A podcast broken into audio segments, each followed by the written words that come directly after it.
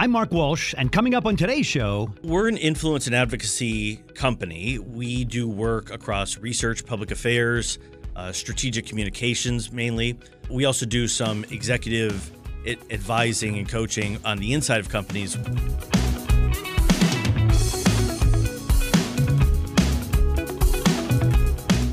Welcome to What's Working in Washington on Federal News Network and streaming as a podcast.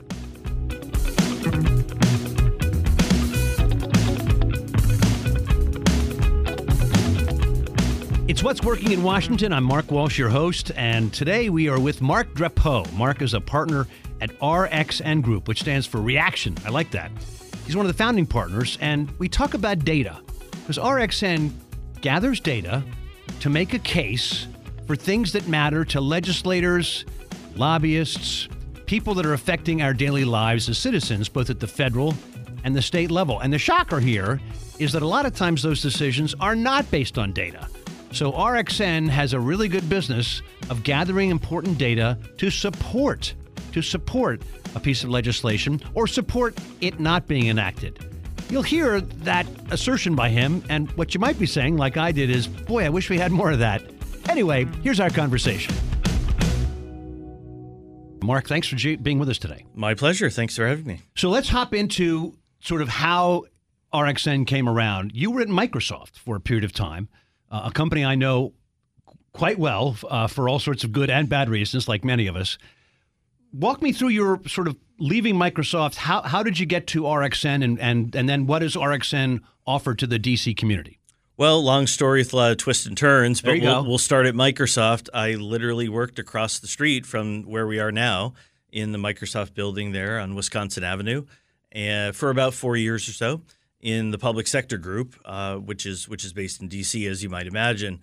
And, you know, that that kind of ran its course. I was able to do a lot of interesting work there, but also, you know, companies change, teams change over time. It was time to leave. And to make a bit of a long story short, I went to uh, the Atlantic Media, uh, another great company, and helped them build at the time their branded content studio, which was all the rage around twenty fifteen. Right. Media companies were starting studios to do customized work, content, website development, and so on for um corporate and association clients.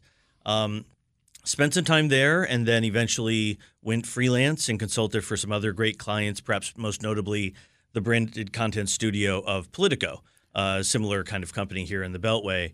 So cut my teeth there, and uh, the person I worked with most closely at Politico, Nick Yeager, is now the managing partner and co-founder with me of R X N Group, along with a couple other partners. So what's a typical client engagement for R X N, or is there one? Well, we're an influence and advocacy company. We do work across research, public affairs, uh, strategic communications mainly. Um, we also do some executive advising and coaching on the inside of companies, which is a little bit less relevant for the Beltway crowd. Yeah. We often start with some kind of big client challenge, um, you know, a name brand kind of company that you see in the news or a trade association here in town. They have some kind of challenge. In D C, it often involves Congress, sometimes the administration. We also do work in state capitals around the country. And we typically are the ones who get approached when the the current consultants that you have on staff don't know what to do, or they need some additional help of some kind. We look at things through a data-driven lens. We tend to work across the spectrum from research all the way to communications or lobbying or public affairs or some kind of advocacy campaign. And what's interesting about us is that all of it is integrated into yep. one tight-knit group.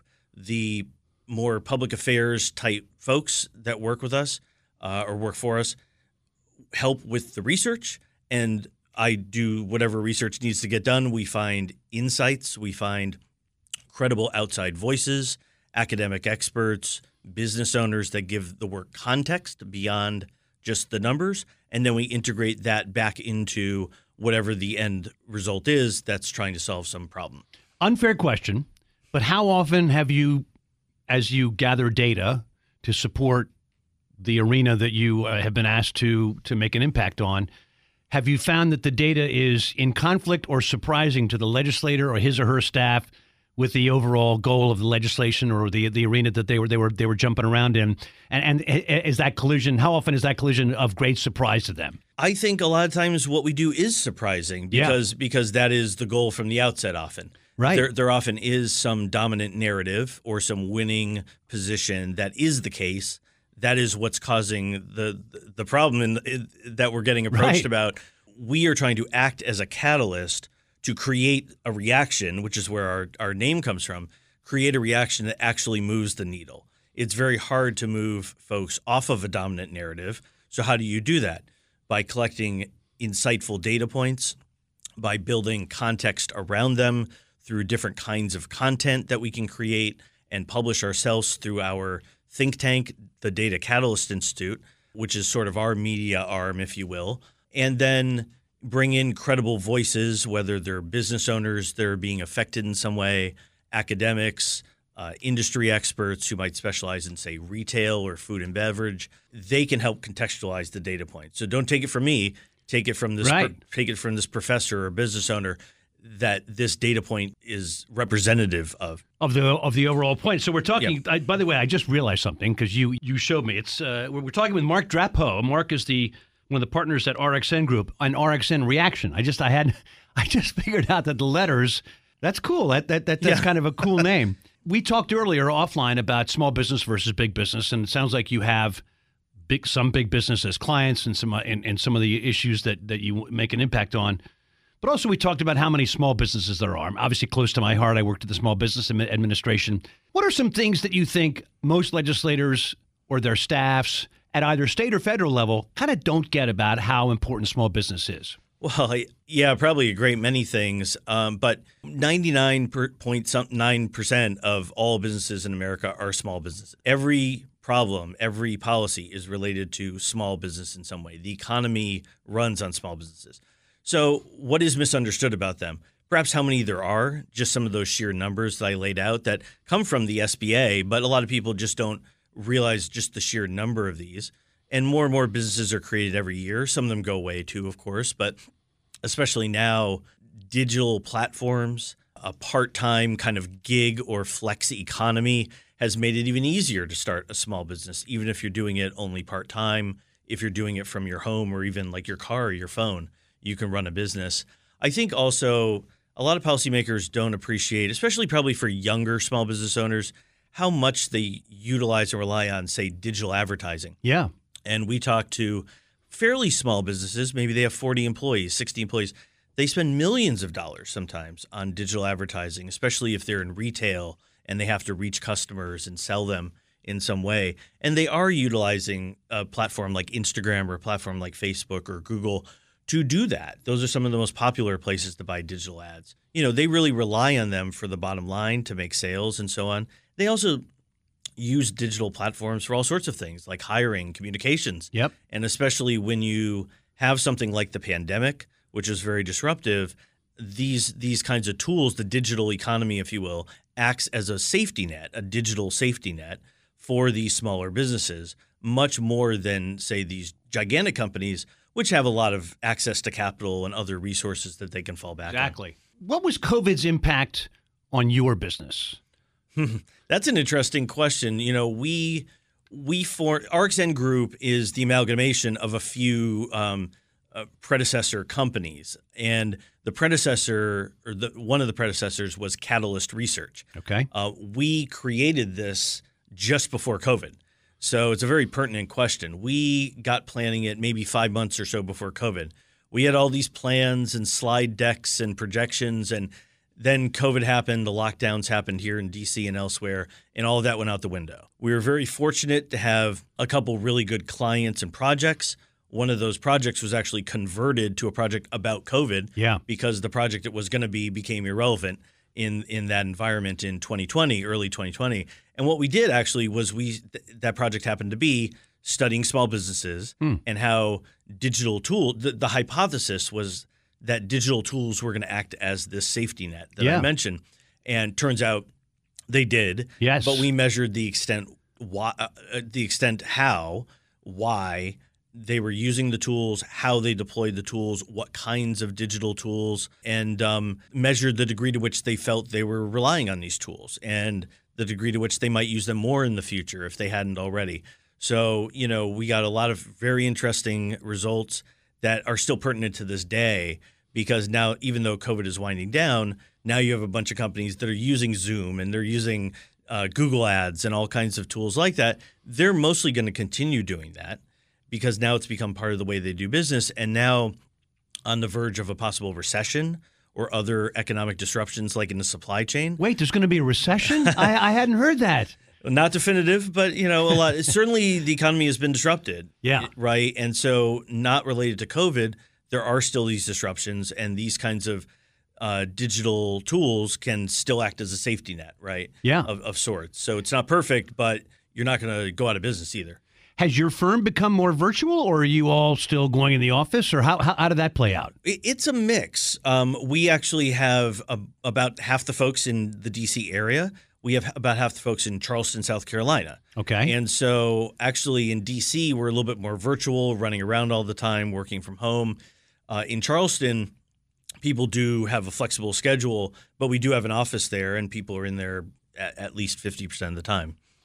So you talked about The Atlantic and Politico, the other sort of brands in the universe, Axios, et cetera.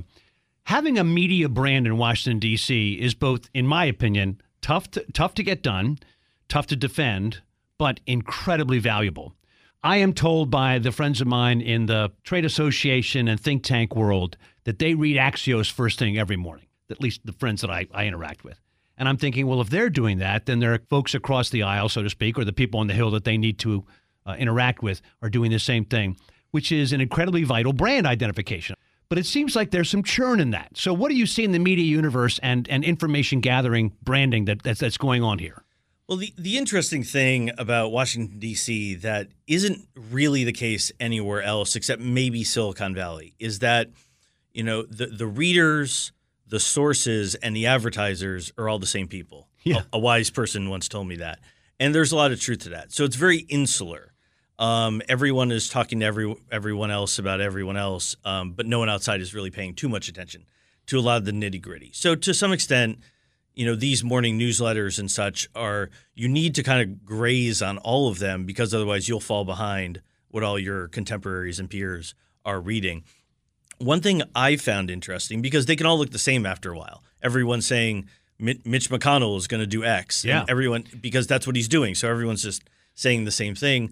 I've seen some folks in different ways, Politico with a partnership with Morning Consult, yep. um, Punchbowl. They're doing different kinds of data-infused reporting where they're doing a snap poll, or they're doing um, you know, a quick survey of experts or Hill, Hill staff, senior Hill staff, and they're getting a snapshot of opinion, taking that data and incorporating it into their newsletters or yep. websites. Yep. That's very interesting, because that sets you apart, because obviously the research you do is unique. Yeah. And if you can tap into some unique panel of people or group of experts or some kind of survey mechanism like what Morning Consult does very well, that can set you apart. And I think, you know, just reading the Punch, Punchbowl newsletters, they're great. And I always enjoy their infographics and data surveys Uh, of that ilk. That's the voice of Mark Drapeau. Mark is the one of the partners at R X N, a consulting firm here in Washington, D C. When we return, I'm going to talk about data with Mark, because there's so much of it. How do you make sense of it and present it in a way that can have an impact on your client? We'll be right back.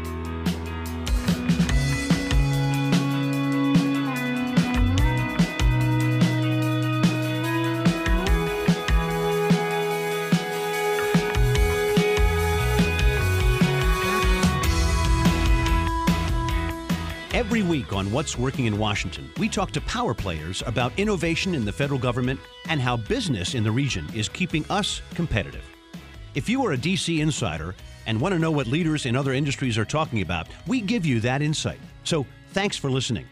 If you know someone we should be talking to on our show, let us know. We want perspectives you won't hear anywhere else. You can reach out through our website or through Twitter.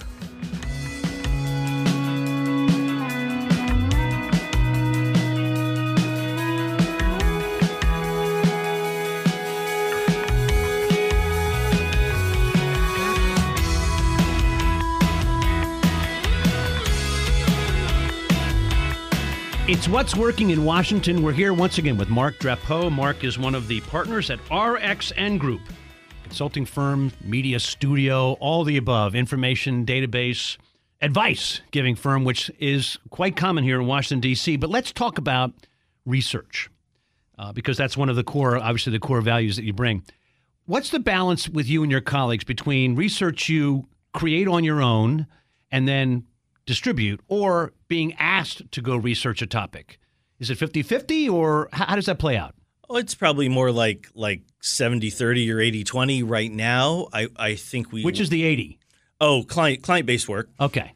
You know, so so certainly a lot we spend a lot of our time talking to clients about some challenge they're facing, and as part of solving that problem, conducting research that hopefully can be a catalyst that creates a reaction that moves the needle Uh, wherever it needs to be moved.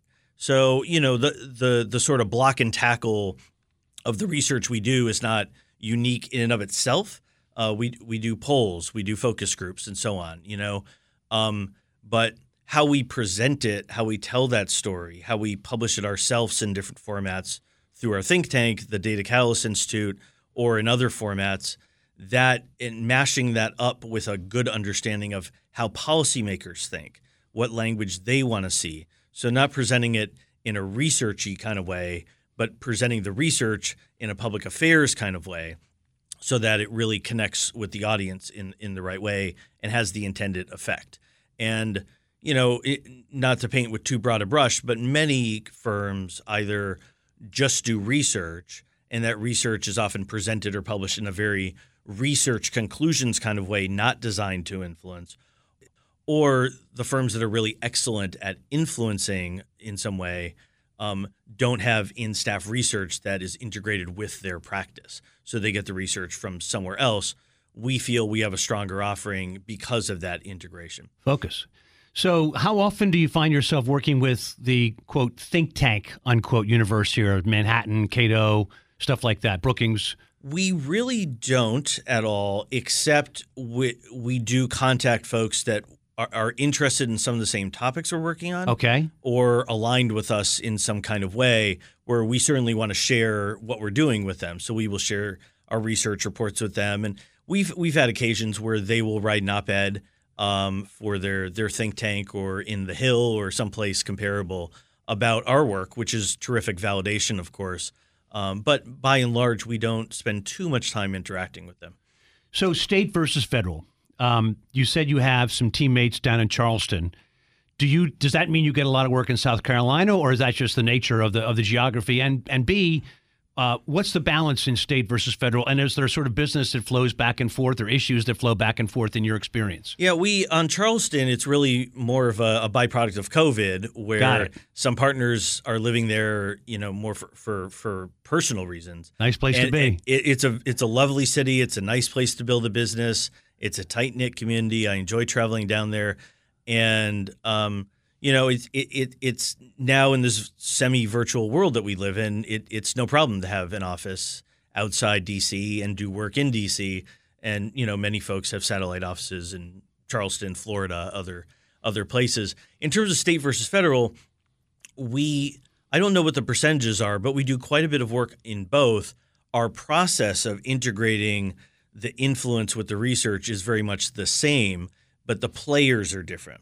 And so things like um, rental and tenant law, things like certain aspects of medical law, um, s- certain aspects of um, you know labor law, right? These are often state issues. And yeah. So similar kinds of clients that are being disruptive in maybe a regulated space or on a regulated issue like those I mentioned, Um, they're often dealing with state capitals or even cities, large cities, um, and their city council or mayor or members of the state house.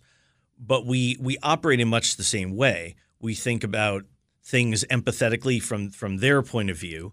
What is going to change their mind? Where who's who's stuck on this? Who's on our side? All that kind of stuff. And then we do the research at the more local level.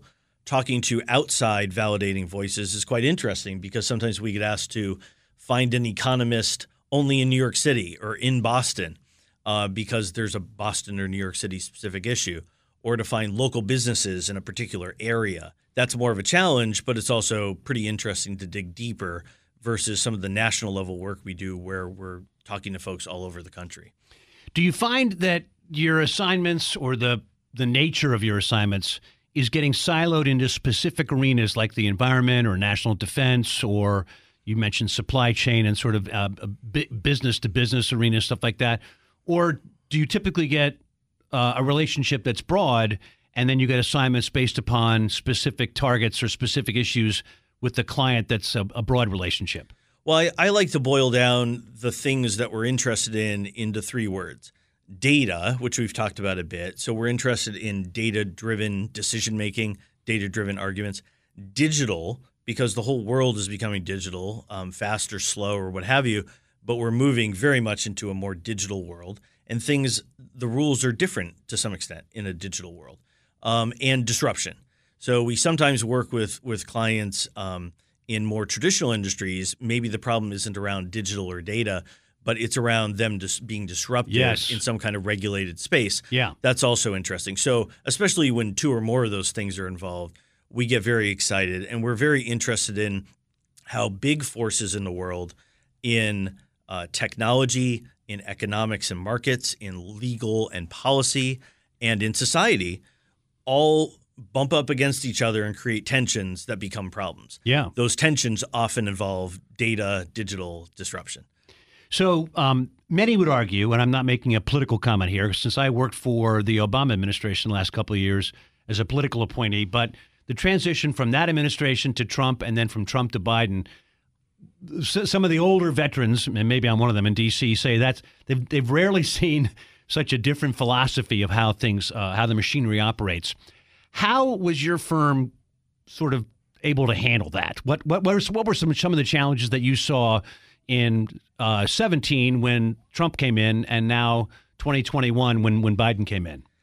Yeah, honestly, from our point of view, it didn't affect very much. Wow, you know, we we are not, you know, we for the most part are not taking meetings at the White House and what have you. So we're not directly involved with some of those kinds of players. It's more about Congress or more about more niche issues that are more downstream of some of the personalities involved that you're okay. referring to, you know. So by yeah. and large, you know, we focus on the national economy. What is, you know, small business owners by and large aren't affected by who's in the White House. It, it may affect them, but, you know, they're we're interested in much more fundamental issues. Is the supply chain working? Yeah. Can you get access to capital? And, you know, no matter what level we're working at for a client or a problem, to small businesses or to academics, their perspectives don't really change all that much. So we have sort of a steady approach to studying these these big forces in the world, these big disruptive changes that are happening, no matter who's in the White House or what's happening elsewhere in the world. It's it's all kind of happening, and our big goal is to make data-driven arguments that are smart and credible and authentic. And our tagline is uh, authenticity empowered, yeah. which is what we we believe that we offer clients. We want to bring those authentic stories and, and facts to the table and, and present them to whoever the decision makers are, whether it's the White House or the small business committee in, in the House or what or you know a local city council. It's all to us. It's all the same approach because that approach, frankly, works. We're talking with Mark Drapeau, partner at R X N Group here in Washington, D C. So let's talk about data versus story. You've used those two terms, and I, I love that because I have found in my experience, people learn through stories. It's good to have the data back it up, but sometimes you need the, the data first. Am I? Do you agree with me? Do you see that working as well? Do you find that sometimes when you present data, you almost need to have kind of a thematic story around it so that it's it's digestible? Is that what happens? Yeah, very few people like looking at the raw data, yeah, right? O- yeah. Only pollsters pretty much like looking at crosstabs or even use terms like crosstabs. Right, right. So, you know, you do need to tell the story and put context around it. Whether you call it a story or a narrative or right. content, it doesn't really matter. Storytelling is a fundamentally human thing. That is what we react to and have been doing for thousands of years. So that's why stories are so powerful. And we can tell those stories through an expert voice, perhaps using our work or our data in an op-ed or in, in a blog post. We can use those stories in in a briefing or, or, or testimony. We can use them as part of research reports that involve case studies, photos. Yep. Um, but it's about putting the data in context that people can understand beyond the numbers. Well, famously, the prior president was known for looking at pictures. At least that was the assertion about him. And uh, obviously, he took a lot of heat for it. I was always sort of like, you know what? A lot of people uh, prefer pictures sometimes to cross tabs. So that that's your point. Well, graphics, if done well, can be incredibly powerful. That's right. Why every scientific article, every economic, they all have graphics. Exactly right. So um, I, I, I always thought that was a strange criticism. Right. I've, I've, of, of, of things you could choose, that might be rough. So we're talking once again with Mark Drapeau. Mark is one of the partners at R X N Group. We ask all of our guests here on What's Working in Washington um, this final question. If you ruled the world, what's one thing you would start happening or one thing you would stop happening? Or you can do both. Well, it, this is more of a stop. I think it's a little strange to say this inside a, a journalism uh, studio here where we are, but you know, I, I think I, I, I think a lot about, as good as journalism is and the value it does provide, it's not the only way to understand what's happening in the world. Mm-hmm. There are other ways to analyze data, process it, tell those stories. We do a version of that at R X N Group, but you could also think about something like Um, the intelligence community. Mm-hmm. They analyze the world. They collect data, analyze it, present it to presidents and other stakeholders in a fundamentally different way than journalists do. Mm-hmm. Um, so I wish more regular people who are the consumers here would realize that isn't the only way to look at the world, is not only through local news uh, or through national cable T V or a major newspaper, but there are other ways to process the data and and get to different understandings about what's happening. And I think that's in the future, that's going to be especially important as the world becomes more and more complicated and innovation moves faster. The mm-hmm. world is changing right in front of our eyes, and it's only going to be harder to understand the consequences of that. Way to go. Great prediction. Mark Drapeau, one of the partners of R X N Group, has been our guest here on What's Working in Washington. Thanks for being with us. Thank you very much. The team behind What's Working in Washington is a great group. The executive producer and editor is Tracy Madigan. Online content, Anna DeGraft. And that theme music you enjoy, performed by the Sunbakers.